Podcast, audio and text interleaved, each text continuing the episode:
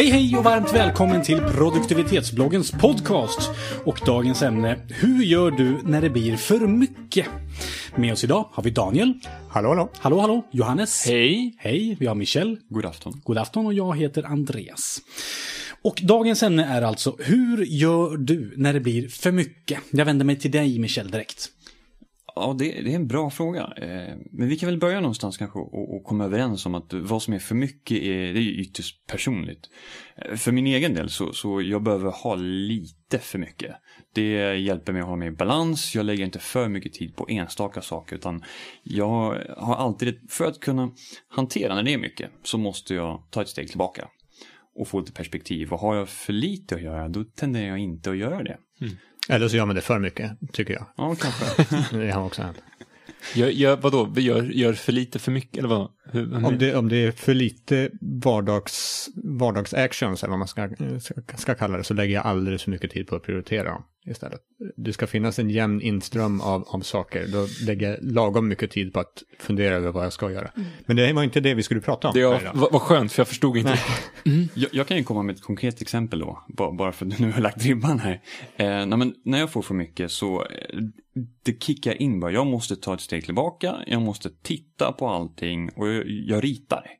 Jag tar fram ett mm. papper och penna och så ritar jag en, en, en mindmap nästan. Hur hänger saker ihop? Vad är det som är stort? Vad är det som är litet? Och det går jättefort att då se vad är mindre viktigt.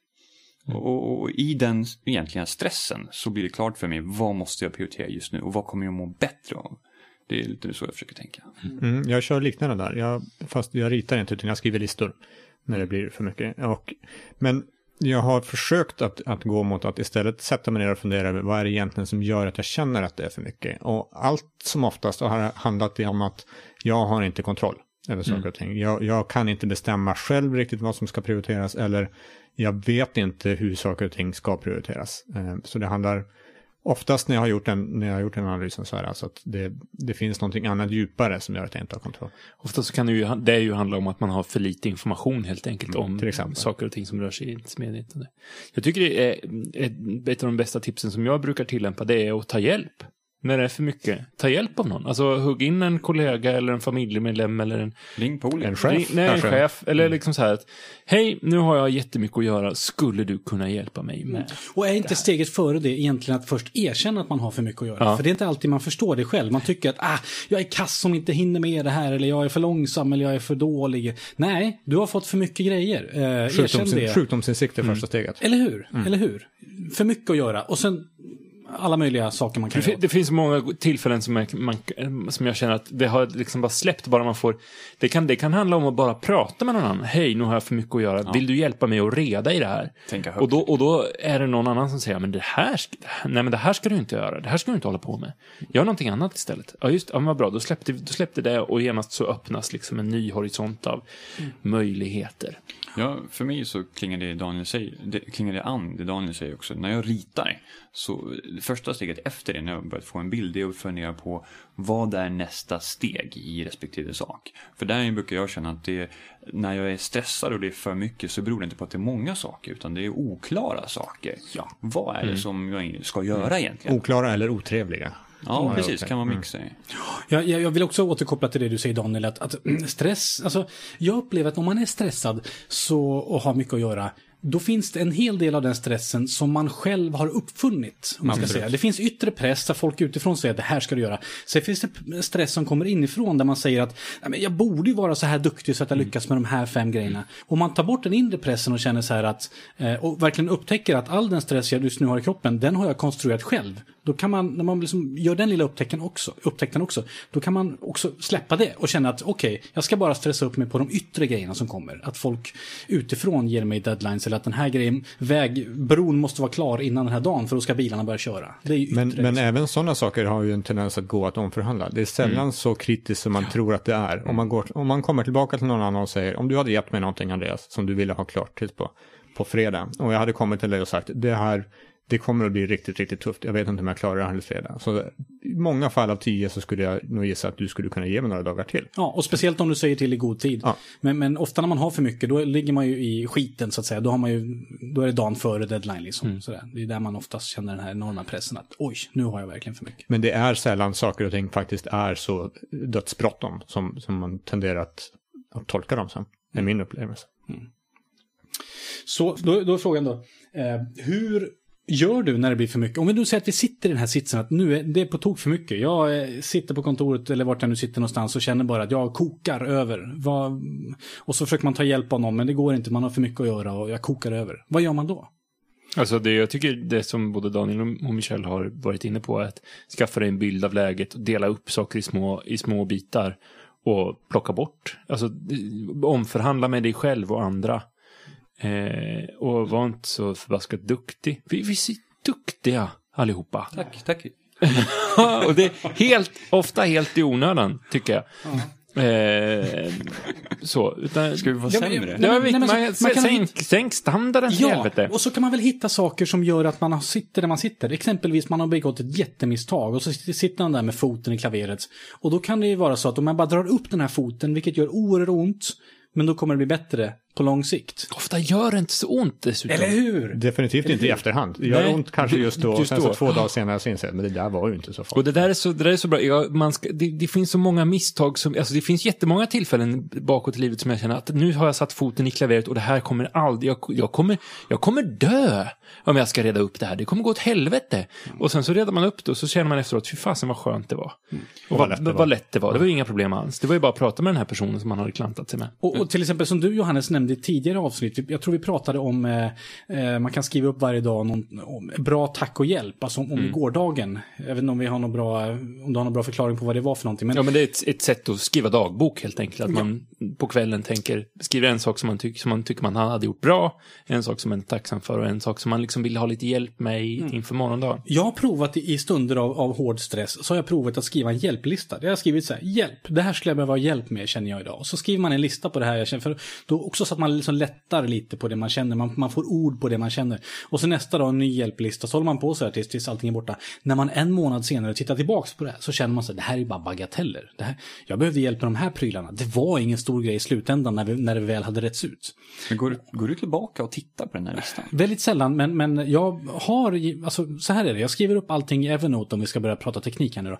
Och jag brukar faktiskt gå tillbaks regelbundet och titta på mina Evernote-anteckningar eh, och dra igenom dem, vissa av dem lite snabbt. Och det här är en sån grej som jag tittar igenom. Och det är väldigt intressant att se att mycket av det som jag kände att jag behövde hjälp med för en månad sedan, det var liksom ingen stor grej i slutändan.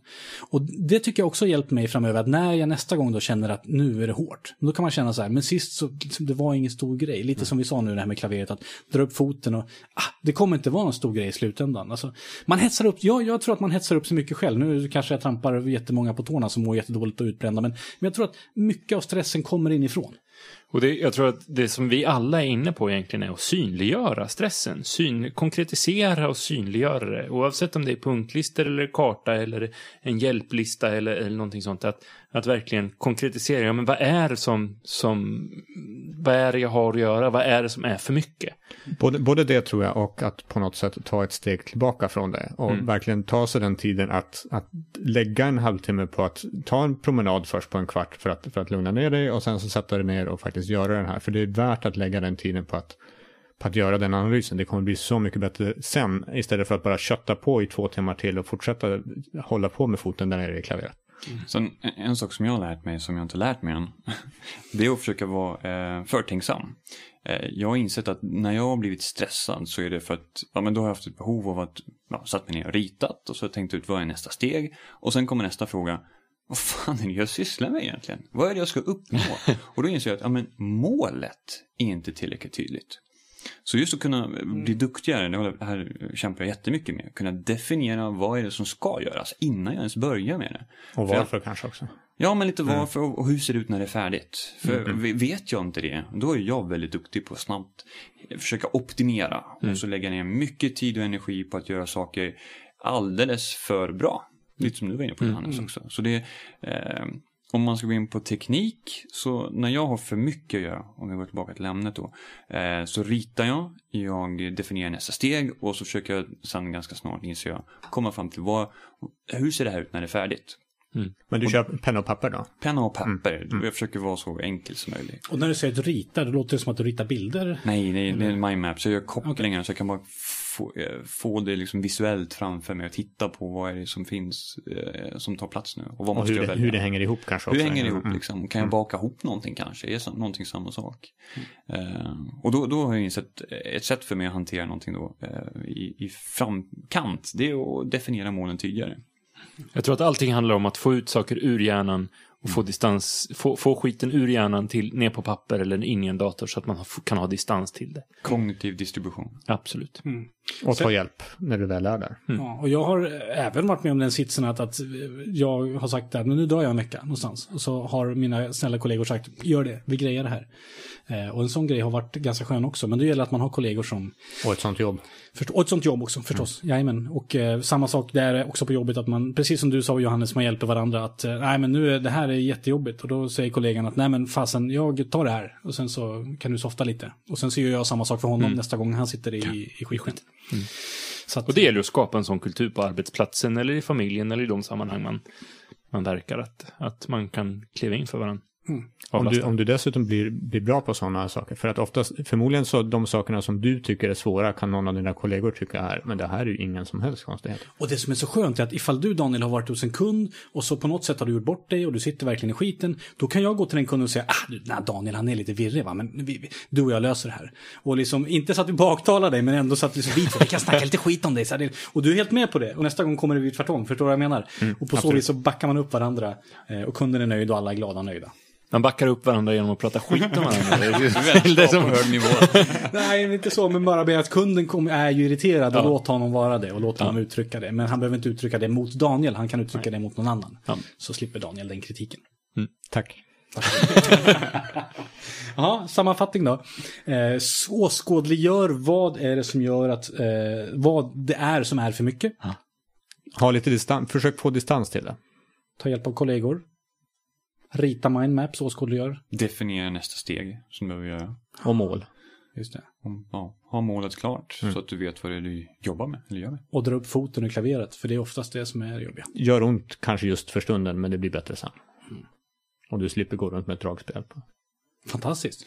Så här gör vi. Och du som nu kanske tycker att det är för mycket, du ska få ännu mer att göra. Du ska gå in på produktivitetsbloggen.se. Där har vi skrivit om de här grejerna, vi har skrivit om andra saker. Följ oss på Facebook, eh, följ oss på Twitter och eh, gå gärna in på iTunes och ge oss ett omdöme. Det vore jättetrevligt, så får vi veta vad du tycker om det här är bra eller dåligt.